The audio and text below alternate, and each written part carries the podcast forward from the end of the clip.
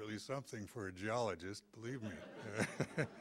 you know, we tend to uh, work in uh, relative obscurity most of the time, uh, alone a lot out in the field, and quite frankly, we like it that way uh, as much as possible. But when somebody is willing to uh, listen to us talk about our work, we love to talk about it.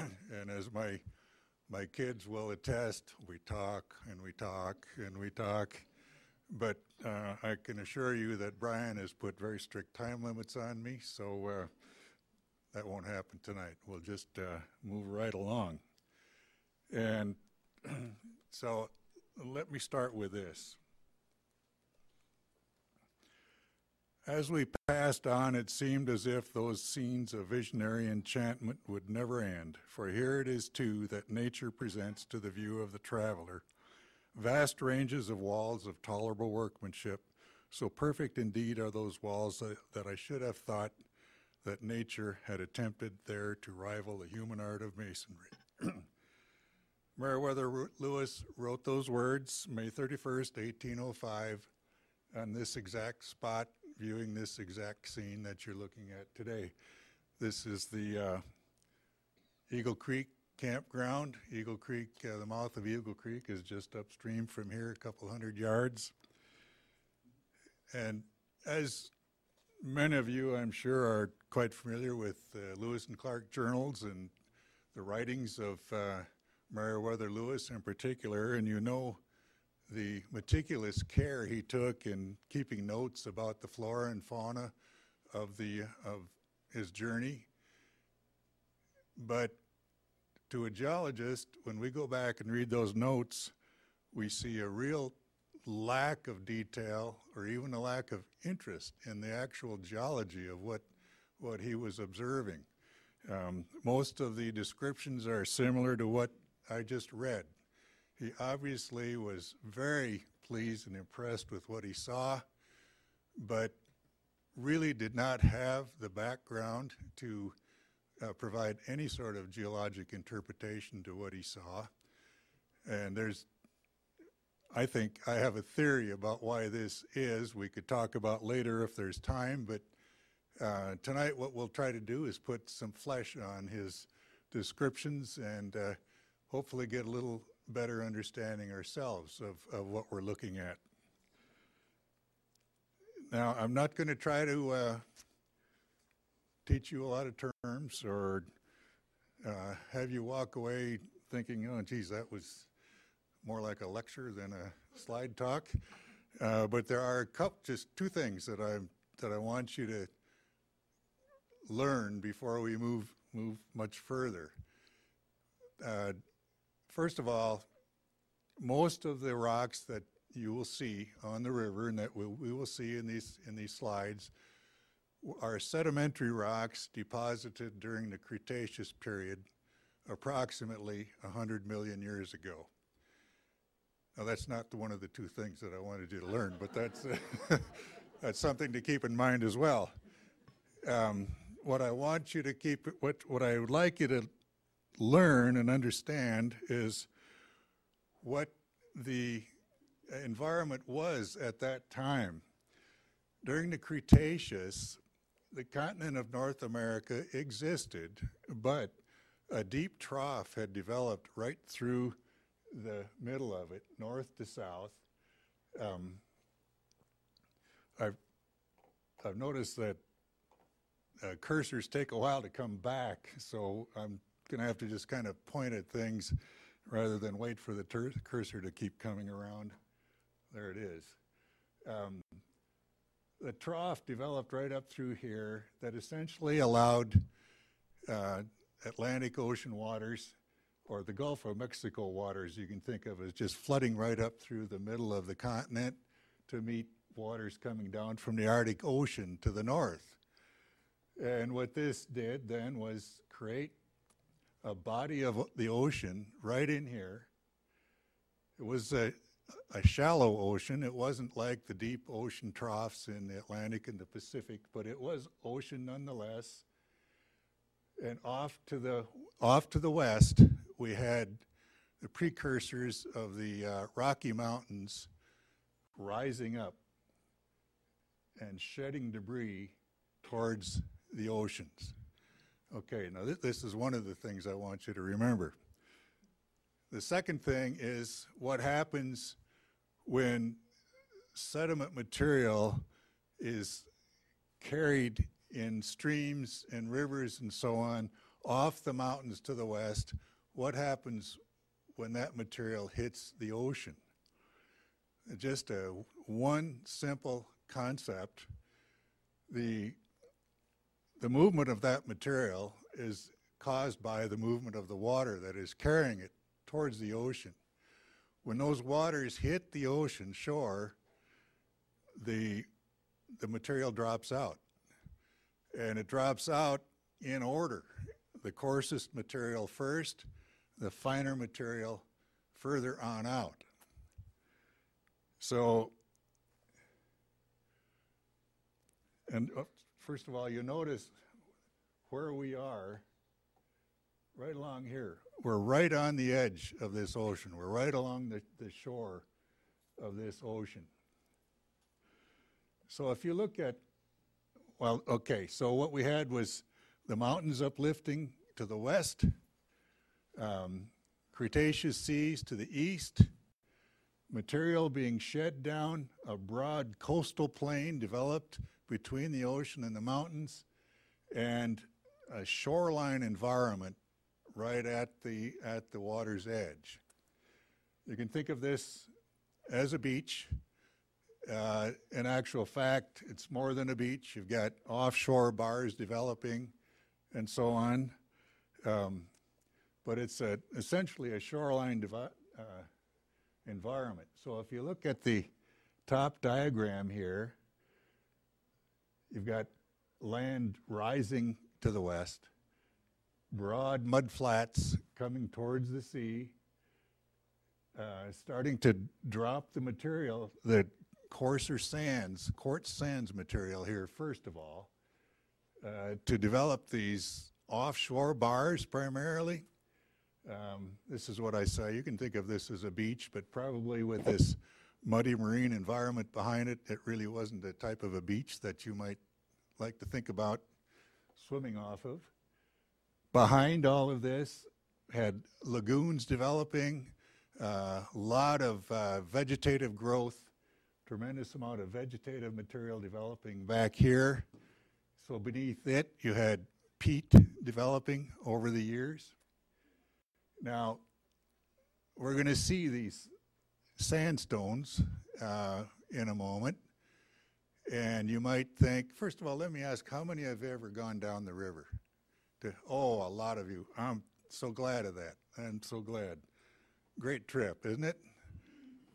Um, okay, and you saw a lot of sandstone, but you didn't see a linear structure like a beach like this. You saw sandstone covering hundreds of square miles in areal extent. Well, the reason for that is the shoreline was not static.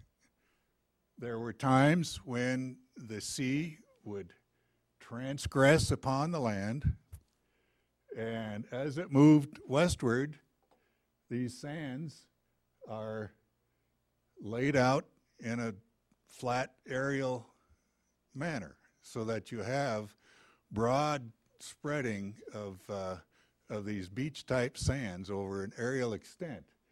And this is uh, muddy material. You see up, up here, the muddy material moved out further than the sands.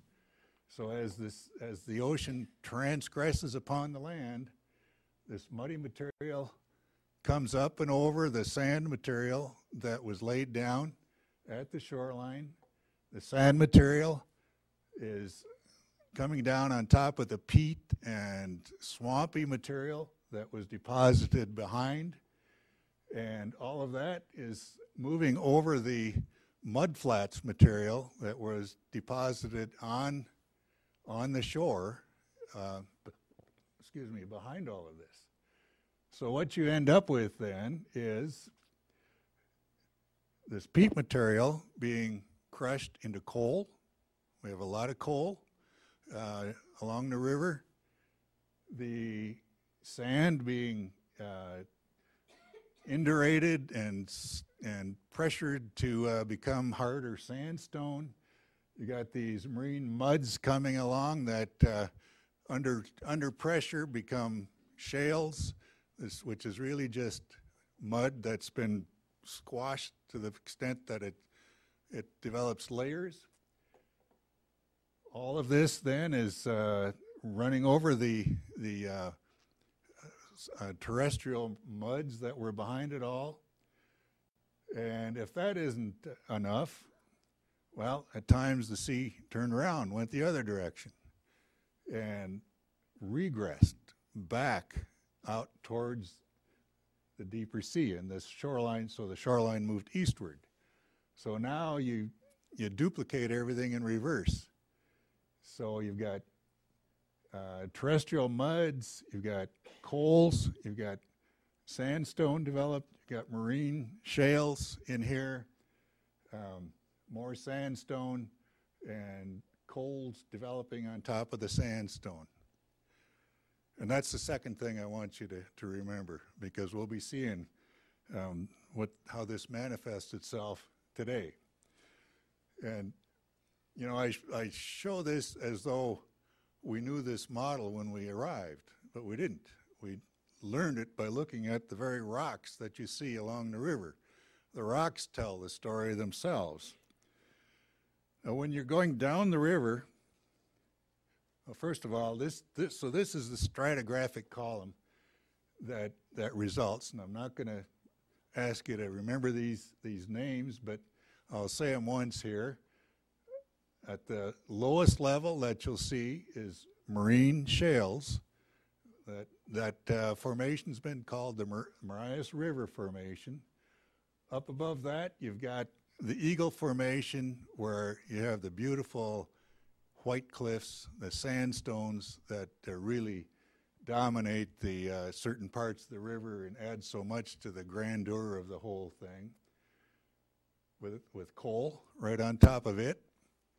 You go above that, you're back into the Claggett Shale, which is a marine shale. Above the Claggett Shale is the Judith River Formation, which is actually terrestrial. It's got a lot of riverine type deposits, a lot of swamp, a lot of, lot of uh, coal deposits in it, and some sands. And then back into the Bear Paw Shale, which is a marine uh, formation and below this, then this this is the entire Cretaceous sequence that you'll see in the along the river. Beneath this, that you don't see, is about 4,000 feet of sedimentary rocks representing 500 million years of deposition.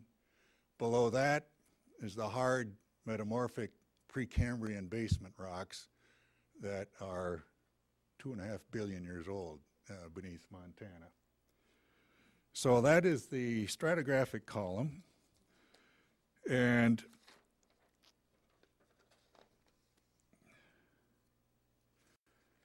the, uh, the entire sequence doesn't just lay flat along the river. Regionally, there's a slight eastern tilt to it all, so that as you leave Fort Benton, if you're going down the river in a canoe, the uh, first rocks you come into are the Marias River marine shales, which are the lower part of this uh, exposure here. Ignore this upper part for a minute. We're going to come back to that. It's a completely different story right there. But this is this is typical of the marine shales that uh, are on the river. Not very exciting looking rocks. Um, but uh, they are layered, they're flattened, they have um, show the effects of pressure. As I say, they're just simply a mudstone that is showing those layering effects of, of pressure and so on.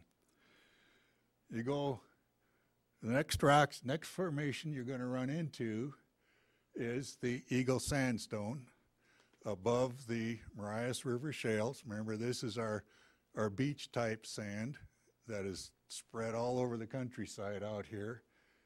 when you get used to looking at these exposures, you can recognize shale horizons by the topography. It doesn't tend to stand up as, as a cliff like the sandstone does. So this is shale up above. That's the Claggett Shale. Below here, believe it or not, that I'm, it's very recognizable as a shale horizon down here. That's the Marias River shales. So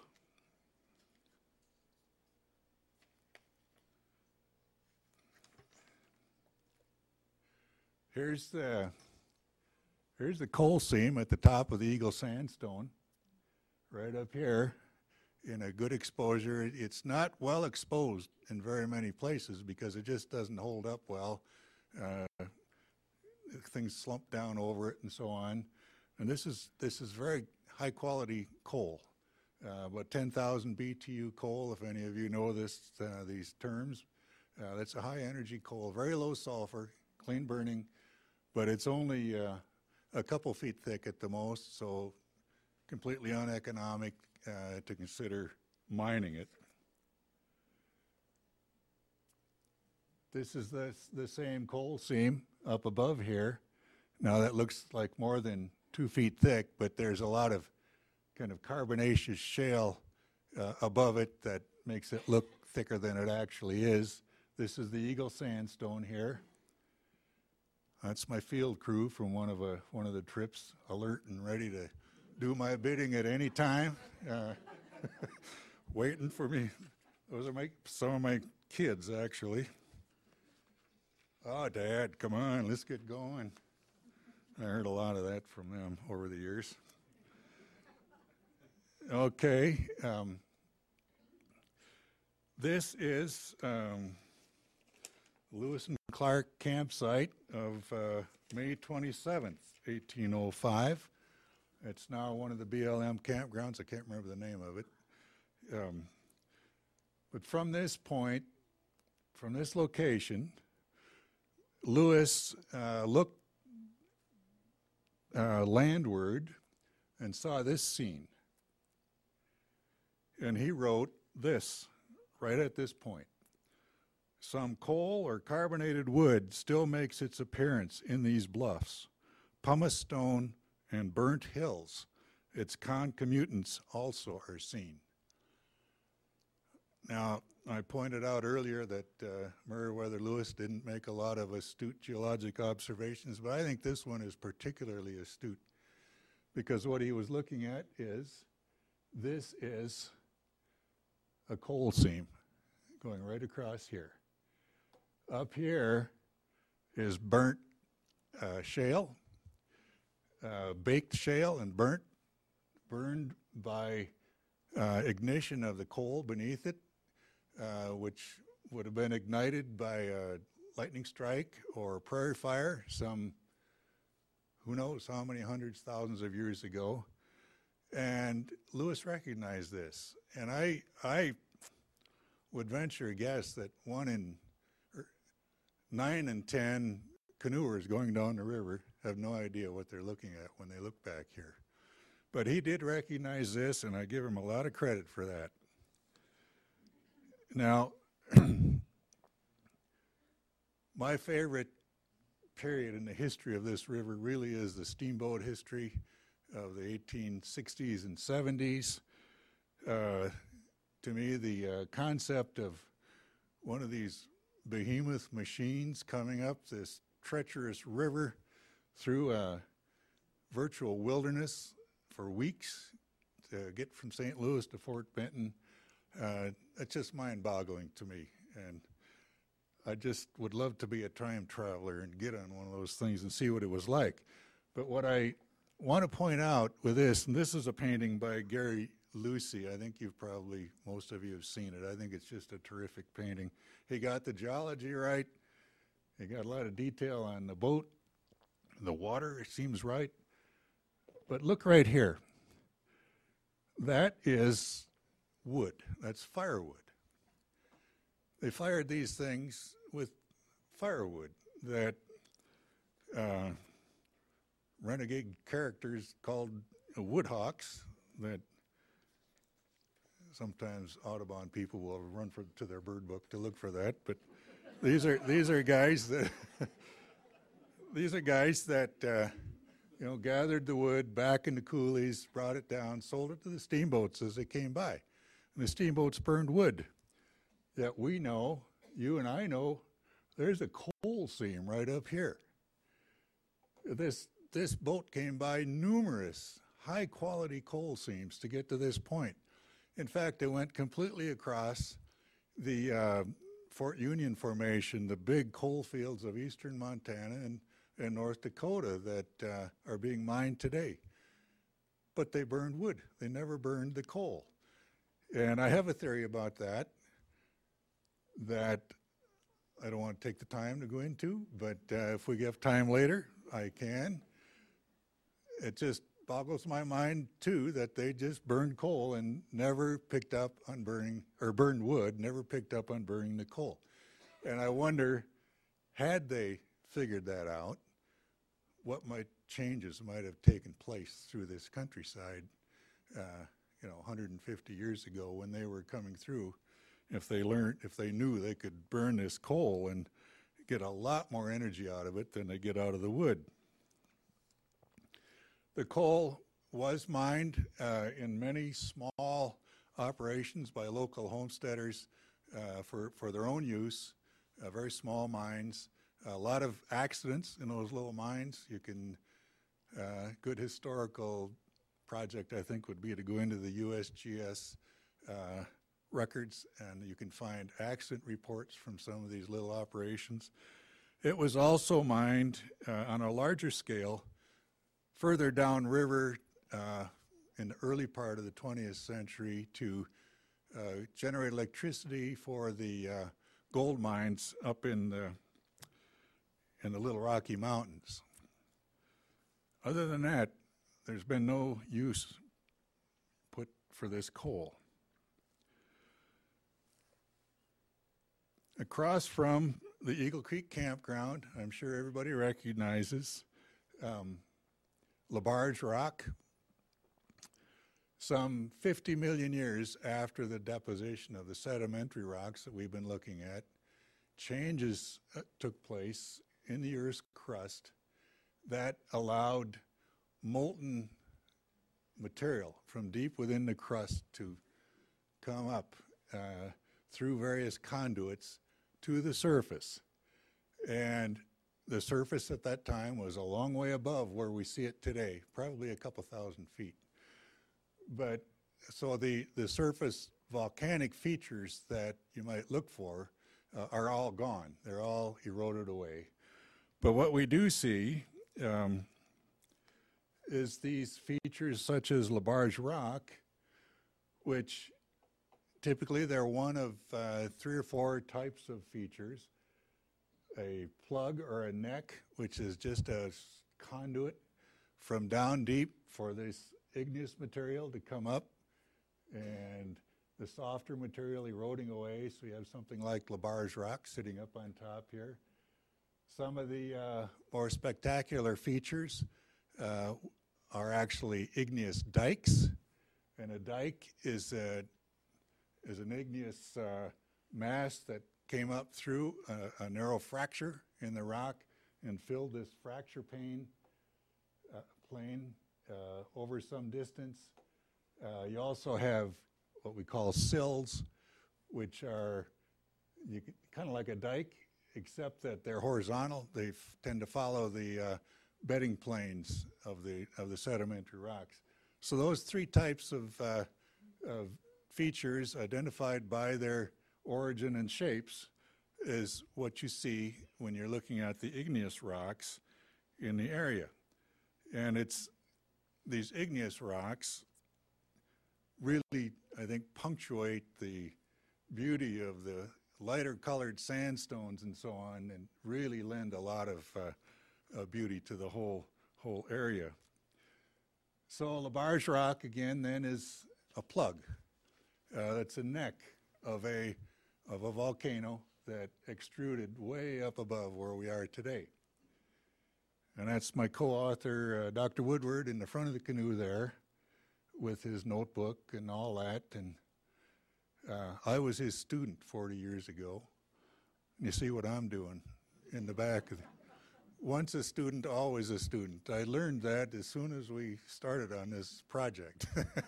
Believe me, inviting your one of your old profs to go down the Missouri River in a canoe for a week or two uh, is a book in itself.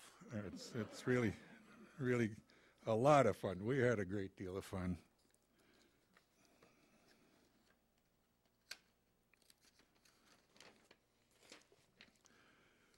Okay. Um, Grand Natural Wall, just downstream from Eagle Creek, is what would you say that is from the from the shapes? That's a dike. Yeah, that's a dike standing up there. These rocks are much harder than the surrounding sediment or sedimentary rocks, so they stand up long after the sedimentary rocks are gone. But these guys are on their way out the door too, uh, just a little slower. Citadel Rock, made famous, of course, in a painting by uh, Bodmer. What do you think this is? A plug. Yeah, this this this is a plug, just like Labarge Rock. Um, so, those uh, dominant, prominent uh, igneous formations are well known to river travelers, and as I say, I think add a great deal to the beauty of the area. And uh, the reason for them being there is a real mystery to geologists. Uh, we don't usually see a lot of volcanic activity this far from the continental margins, but it but they're there, and geologists are studying this all the time. Not only are they in a strange location, but there's some really weird rock types uh, mixed in with this stuff. One of them is named Shonkinite, for Shonkin Creek up near Fort Benton and a, a little town of Shonkin. This slide, this is Bullwhacker Coulee. Now, despite all of the observations that uh, Lewis and Clark did make, they completely missed the most exciting geologic feature on, in the whole stretch of river, uh, right up this coulee. Now, Clark had climbed uh, to a high point um, not far from this coulee where he first saw the Rocky Mountains. And he wrote some real cheery things about that. Um, they've been looking for those mountains for a long time, and he walked back down through this coulee, right there where we're looking, uh, probably whistling a happy tune. You may have he may have seen this feature off to his right, but had not a clue what he was looking at or didn't bother to, to mention it. What we're looking at here is a feature called a diatreme. And a diatreme is like an igneous plug that we just looked at, except that this guy, these types of formations tap into almost into the mantle of the earth, some 50 miles down. And the material that came up them came up them with explosive force and speed. It must have been a horrific thing to see on the surface.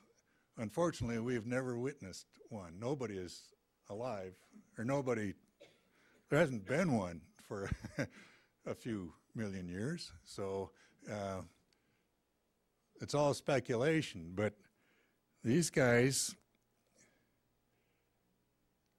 the- theoretically, there's one interpretation. They, they tend to be cone shaped like this, they broaden out at the top because of the explosive force that's taking place. But there's also speculation that they were coming up so fast that a cyclone effect developed in the material coming up and actually gouged out the uh, the upper levels of of the of the rocks.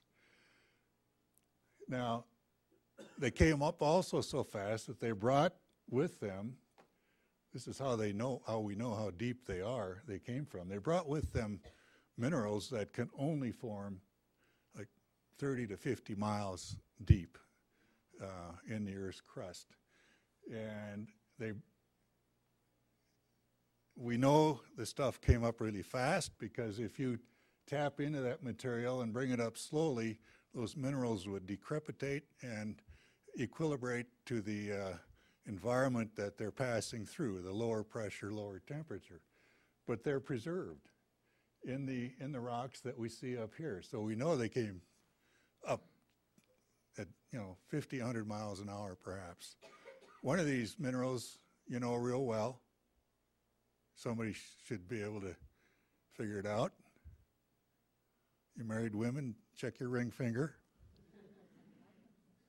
Diamond, yeah. This is where diamonds come from. They're mined in these diatreme type deposits in South Africa and North northern Canada. as far as I know, there haven't been any diamonds found in this particular diatreme, but there have been, not far from here, from there, uh, around Grass Range and some other places, um, a few really nice diamonds, but not many, not very many. So this is another view. This, this layering effect that we see over here, that's from material collapsed back down into the uh, cauldron that was developed. Everything just kind of collapsed on itself. Uh, really spectacular things to look at. Jointing has played a very prominent role in develop, in the development of the landscape of the, of the area. This line you see here is a joint in the Eagle sandstone, and it's a crack that develops when rocks are folded. If you have layered rocks and you fold them like this, pressure from the sides, you get tension developed along the upper side of the fold. And that tension uh, results in strain, which has to be accommodated in some way. So the rock will crack up along, along the upper side of these folds. And these cracks are called joints. If we, uh, if there's movement on the crack, we call it a fault. But this, this is a joint, and there are a lot of these. Um, uh, that you'll see and uh, a lot of topography that you will see that are dependent upon the presence of these things. One of which uh, is Neats Coulee, or the Narrows, sometimes called. Um, this is a coulee that developed right along a fracture plane. Uh, erosion of the sandstone, just waters just kept working away, working away, and um, gouge this out. And if you happen to take shelter in one of these during a thunderstorm, like this crew and I did one day, and you, you worry about the water rising at your feet, what you will notice is the amount of material that's shedding off of the sides of this thing. Just tons of material coming down in every storm that, that goes through here. So um, This again is the view across from Eagle Creek. At this point, the river follows a perfectly straight line for three miles. And it's following this cliff face that you're looking at right here. Uh, this cliff face is developed on joint planes. So there is you can think of a joint, uh, the whole three miles there, that has formed this cliff um, that the river is following. What happens is, here again, this is the Claggett Marine Shale. It erodes away quite readily. So when the sandstone uh, is, loses its underpinnings, like it has here, it falls off in blocks. It doesn't ever slope back like, uh, like you would expect an erosional surface to do. It falls off in blocks, and behind the joint plane that we see, there are subsequent parallel joint planes, some of which have not manifested themselves in any way, but they're still planes of weakness, and the boulders just keep coming down uh, in, a, in this nice straight line. Here's a Google Earth view of that. Here is here's Eagle Creek coming in. Here's the Eagle Creek campground. This this is a three mile perfectly straight stretch of the river coming down to the south from there.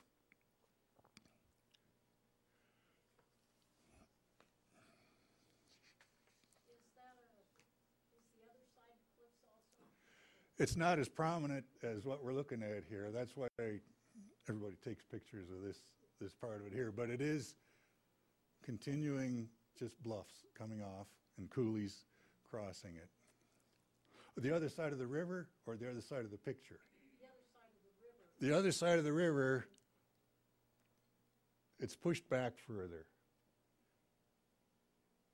Um, the other side of the river, there's more coulees going back up and kind of pushing it back down, but there are cliffs back there as well. They're just not quite the same as that nice long one. Okay. If you think of this same fold, folded like this, pressure from the side, you push on that further and harder, eventually it breaks. And then you get a fault. And a fault in this configuration um, we call reverse or thrust faults because older rocks are thrust over younger rocks in the process. There'll be a breakage. And that's what we're looking at right here. This is Eagle Sandstone. That's Claggett Shale, which is supposed to be on top of the Eagle Sandstone. But here we see the Eagle Sandstone sitting above this younger Claggett Shale. So this is a thrust fault. Technically speaking, it should be flatter to call it a thrust fault, but it's easiest to, to grasp what I mean when I call it that. Um,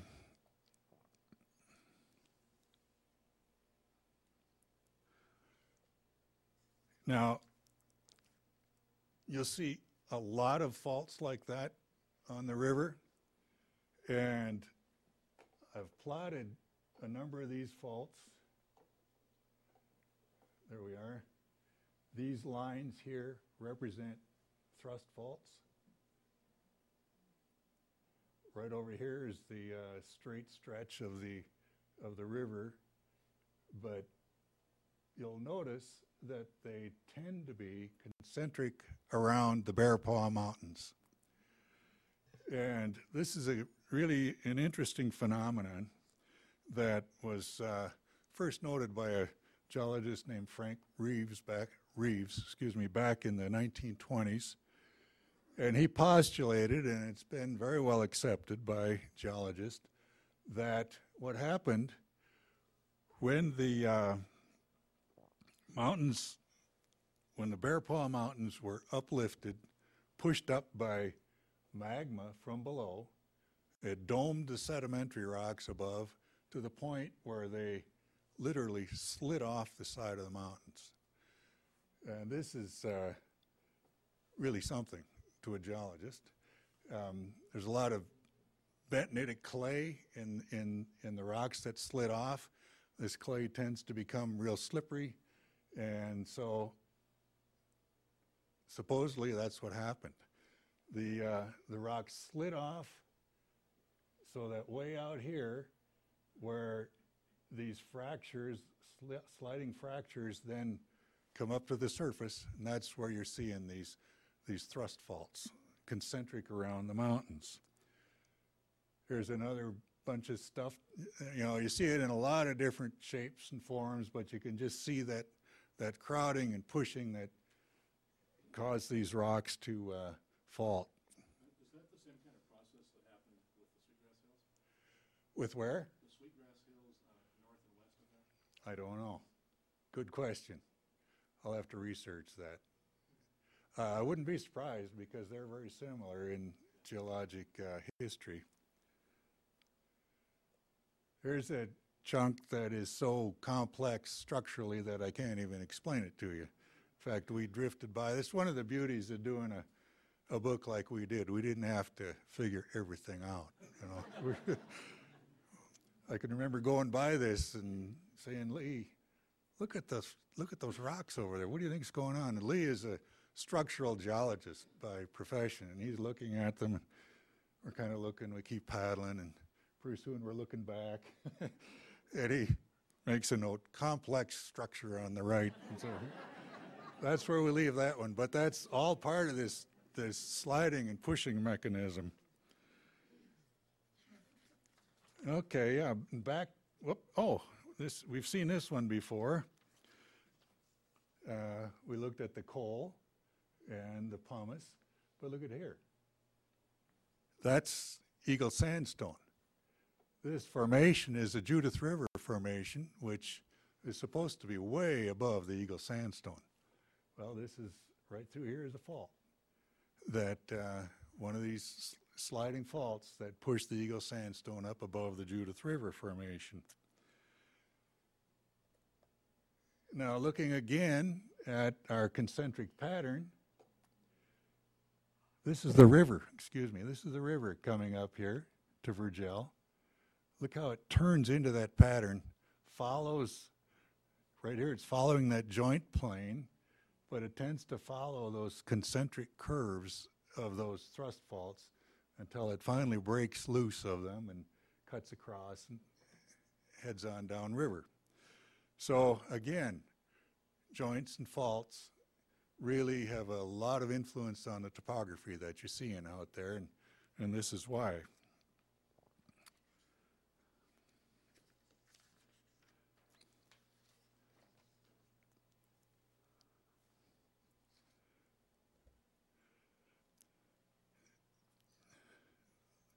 This is uh, up above Little Sandy Creek. Uh, obviously, a teepee ring.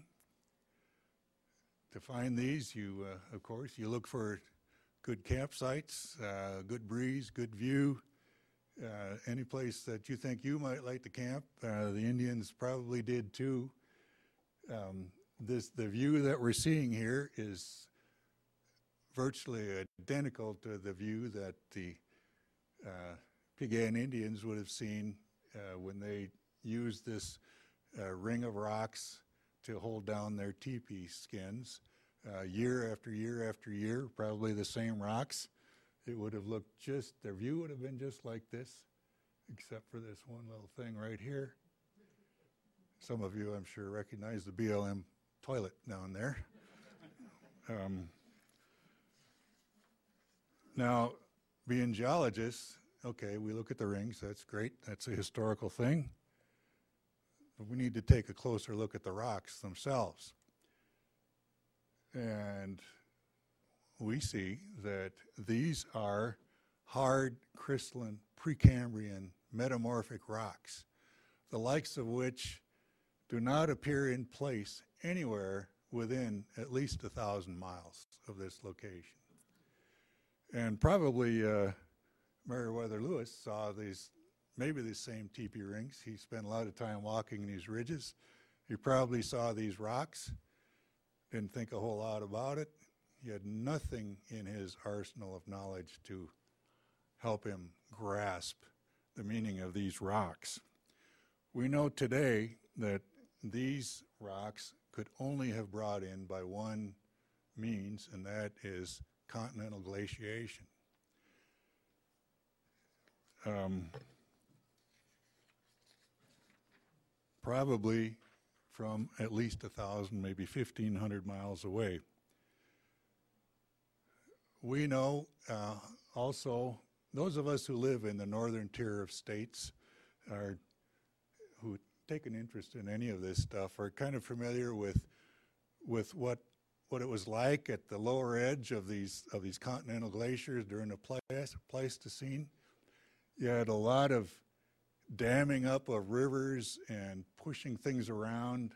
Um, the famous Missoula Spokane, we call it the Spokane floods over there. I have to call it the Missoula floods over here, uh, are a result of this sort of thing. Well, very similar things happened here in, in uh, central Montana as well. We're right at the southern terminus of the uh, furthest reach of the continental glaciation, which uh, ended perhaps 10, 20,000 years ago. Um, the, the glaciers dammed the Missouri River, causing it uh, Lake uh, glacial Lake Great Falls to, to form. You see the lake bed sediments around Great Falls that were deposited during that period. Uh, there's there was a big glacial lake, Mussel River, Musselshell Lake, I guess it is, further to the east, and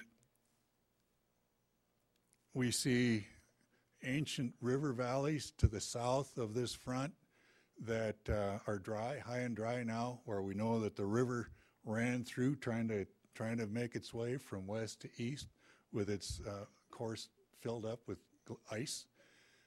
To the north, we see, we don't see, but we know they're there, buried river channels where the river used to flow before the glaciers came down.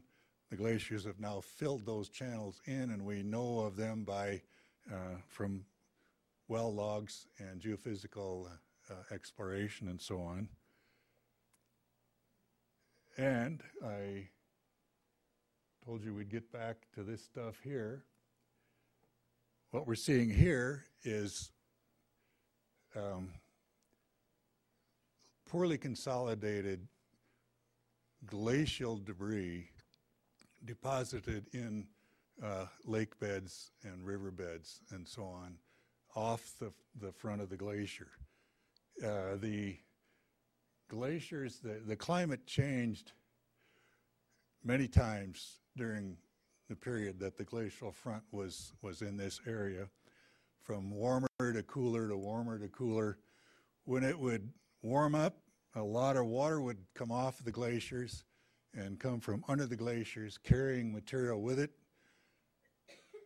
lakes would form out in front. The stuff would dump into those lakes.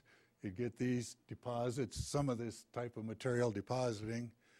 When the temperature cooled, the melting would slow and not much water would be coming off. Um, but you'd have cold Arctic blasts of wind coming off that would blow this stuff around because the lakes would dry up, would blow this stuff around.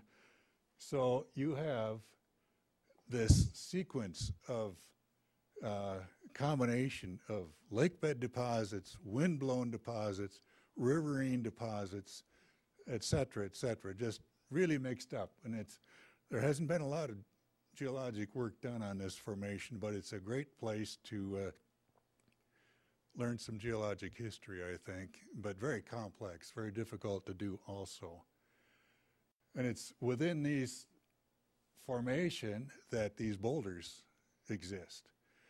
There'll be a stream channel buried in there somewhere that had boulders, rocks in it. When things erode away, those boulders really just goes straight down. This, this softer stuff is washed away, blown away, but heavy rocks just tend to go right straight down. So they're just sitting, that veneer of, of gravel that we see has just come straight down from, from up above.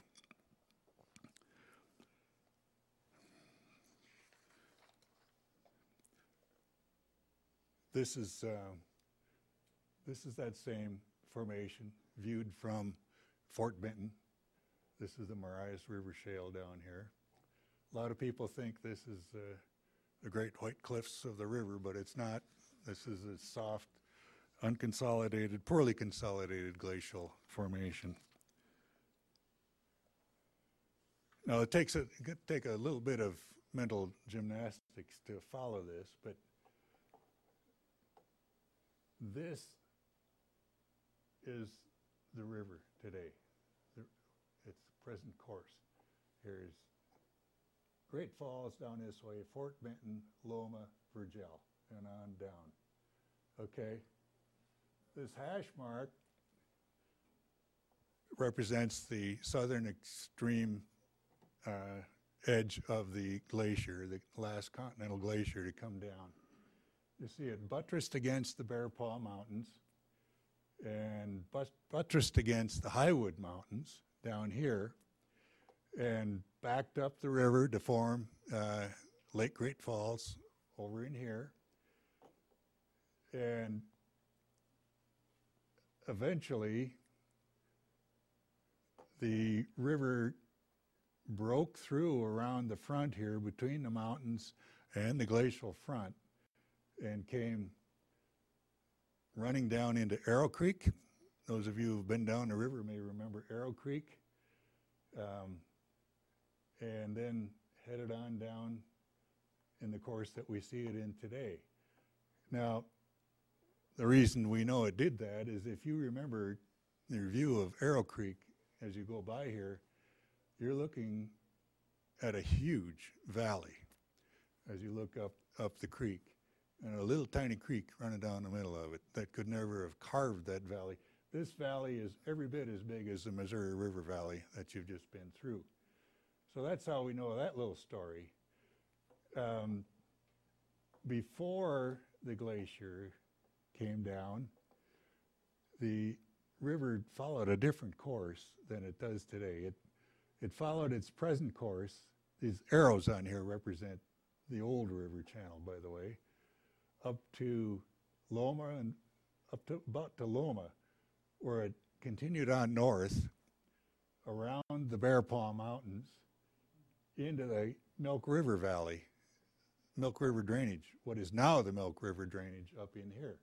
Here again, we know this because of the huge size of the Milk River Valley and the small size of the Milk River. Uh, Judith, the Judith River actually came in from the south. This is before the glaciers. It came over here and joined the uh, Missouri River heading up this way.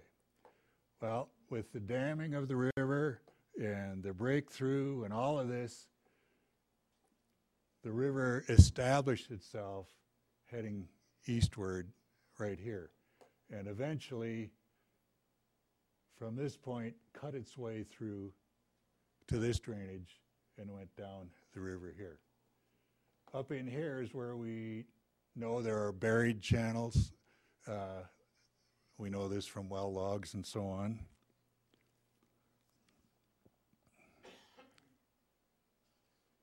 This is, uh, that's Dr. Woodward. My wife is restoring this canoe, right? it's kind of bleached out looking, isn't it? It's going to be really pretty when she's done. She's got it in the garage right now. But this is shows the difference between the broad old river valley um, above Fort Benton compared to what you know the the narrow rugged valley uh, further downstream. That's the point of this particular picture.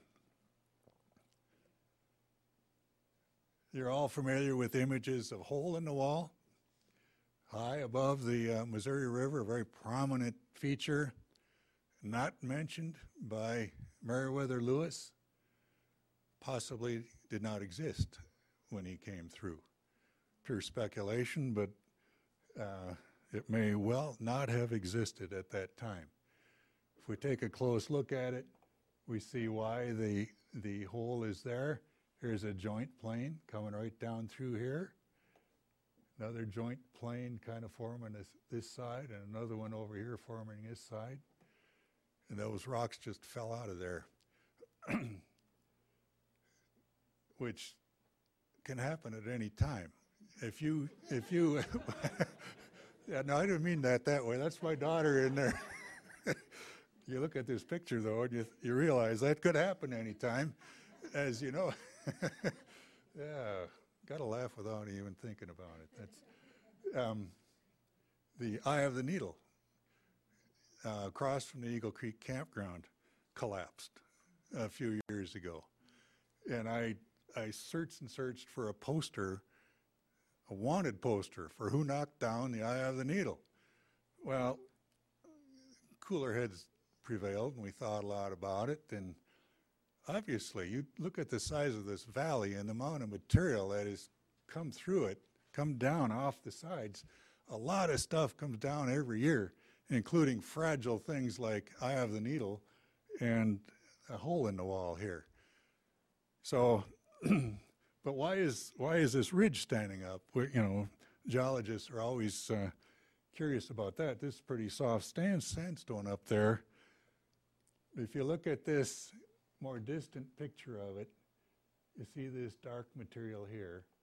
That's a dike that actually was responsible for the ridge to be out there in the first place. Now, the dike is pretty well eroded away, but these materials have been baked pretty hard. They're, they're quite resistant to erosion, so they're taking a lot longer to come down than other sandstone areas would.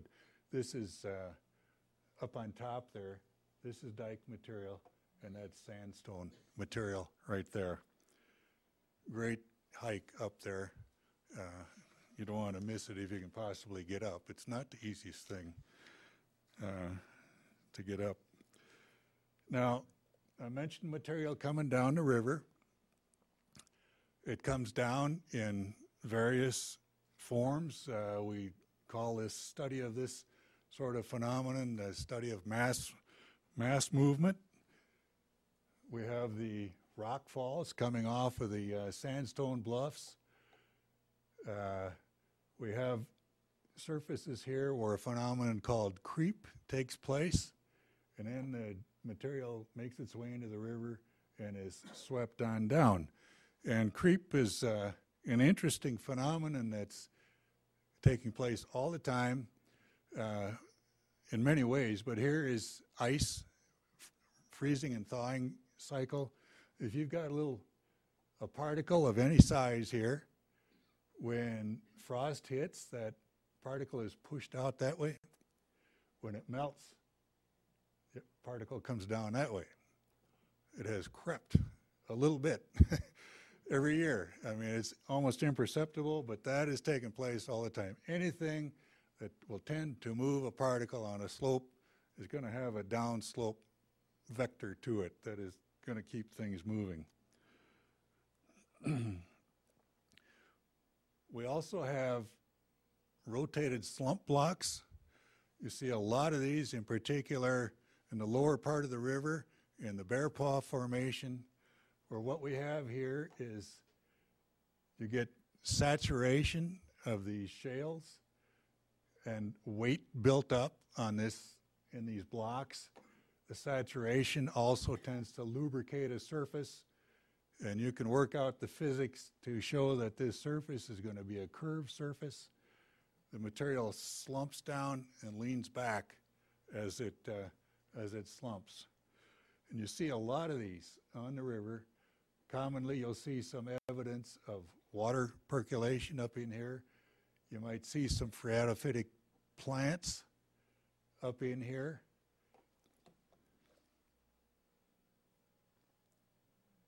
This is a series of slump blocks working their way back up into the topography.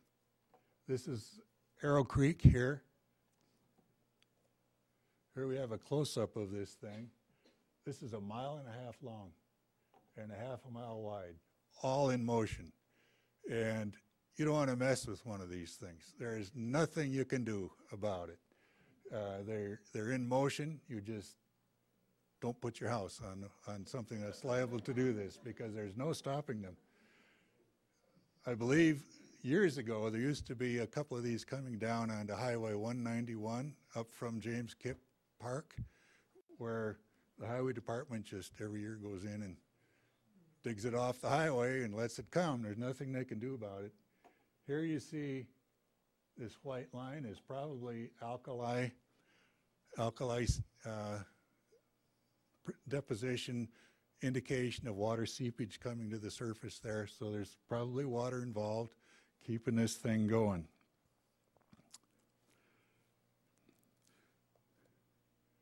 River meanders, another, another important phenomenon along the river. Graceful sweeping curves that the river makes.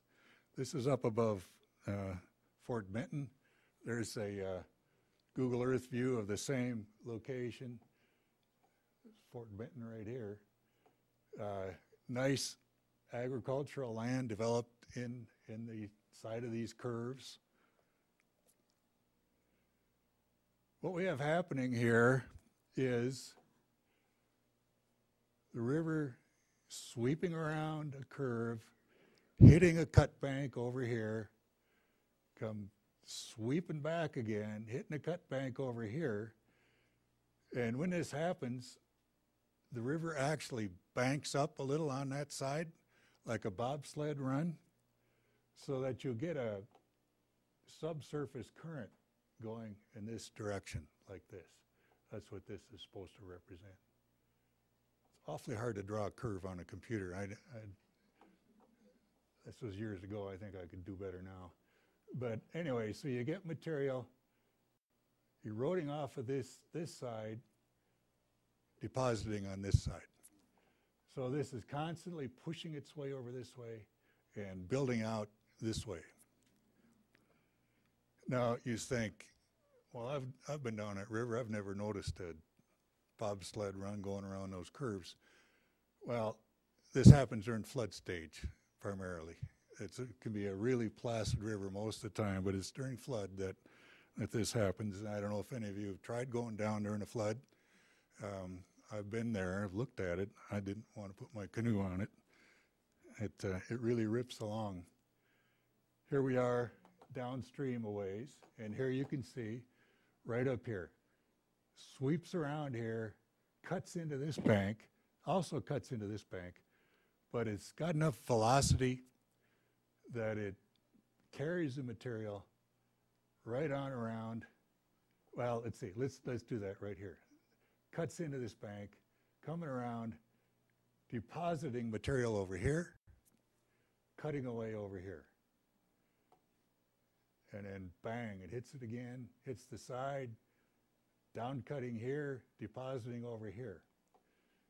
So it makes very little progress against the, uh, the main outcropping of the valley walls here. Most of its energy is consumed in moving this material downstream. And so you can see as you're cutting away here, building here, cutting away here, all of this is migrating down the river uh, on its way to Louisiana. And, you know, we talked earlier about these materials eroding off of the precursors to the Rocky Mountains 100 million years ago. They were washed down. The erosion wants to move this stuff to base level, which is sea level. Well, it did it.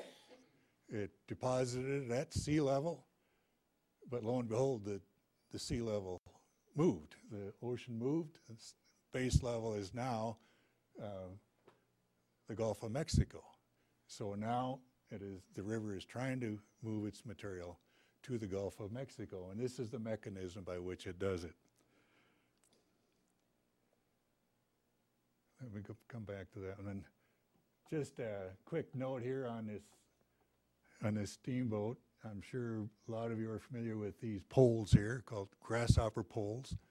These boats had to use these to get themselves over shoals and rapids and bars and so on.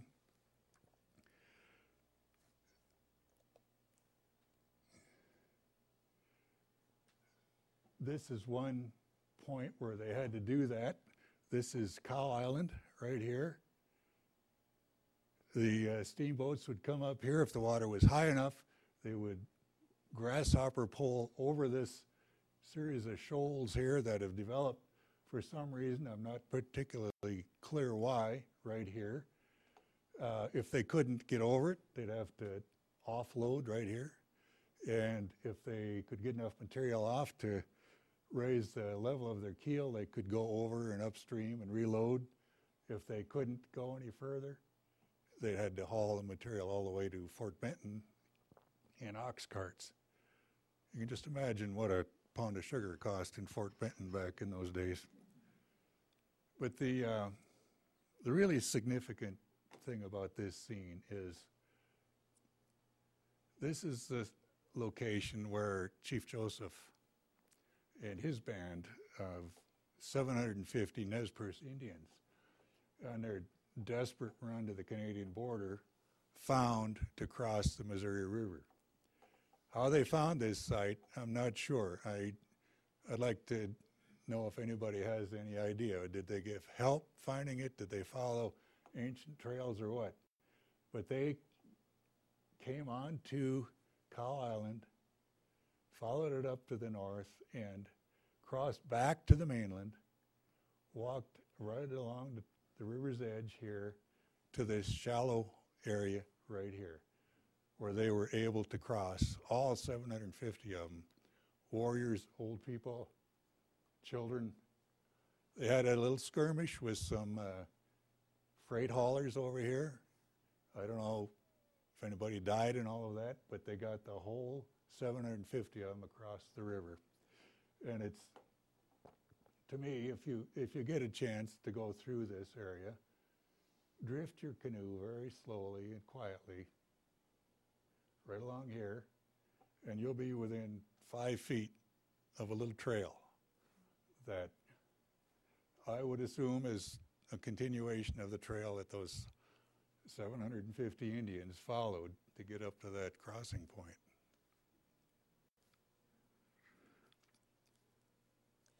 So, the um,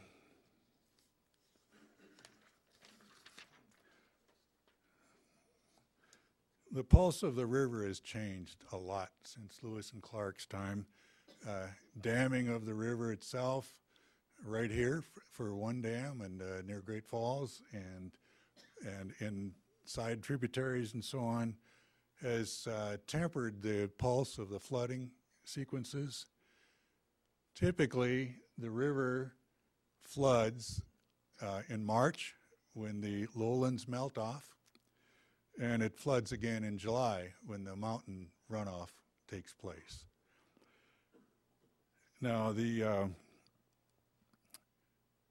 I think this is really significant in keeping with the schedule that Lewis and Clark were on. In March, during the early runoff, they were still at Mandan getting ready to make their trip. They came up the river and complained all the time about low water and rapids and all this and that. Approached Great Falls early in July and started complaining about the fast water they were hitting. They spent the month of July portaging Great Falls. And I think that's really fortuitous because I think they were portaging during the July flood. If they had hit one of those floods, it may have delayed them such that they would not have made it across the mountains by winter. So I think that's that's a theory I have. I don't know if, if it's true or not. Something to contemplate. Um, the most common question geologists get along the river is what are those petrified vegetables that uh, we see out there?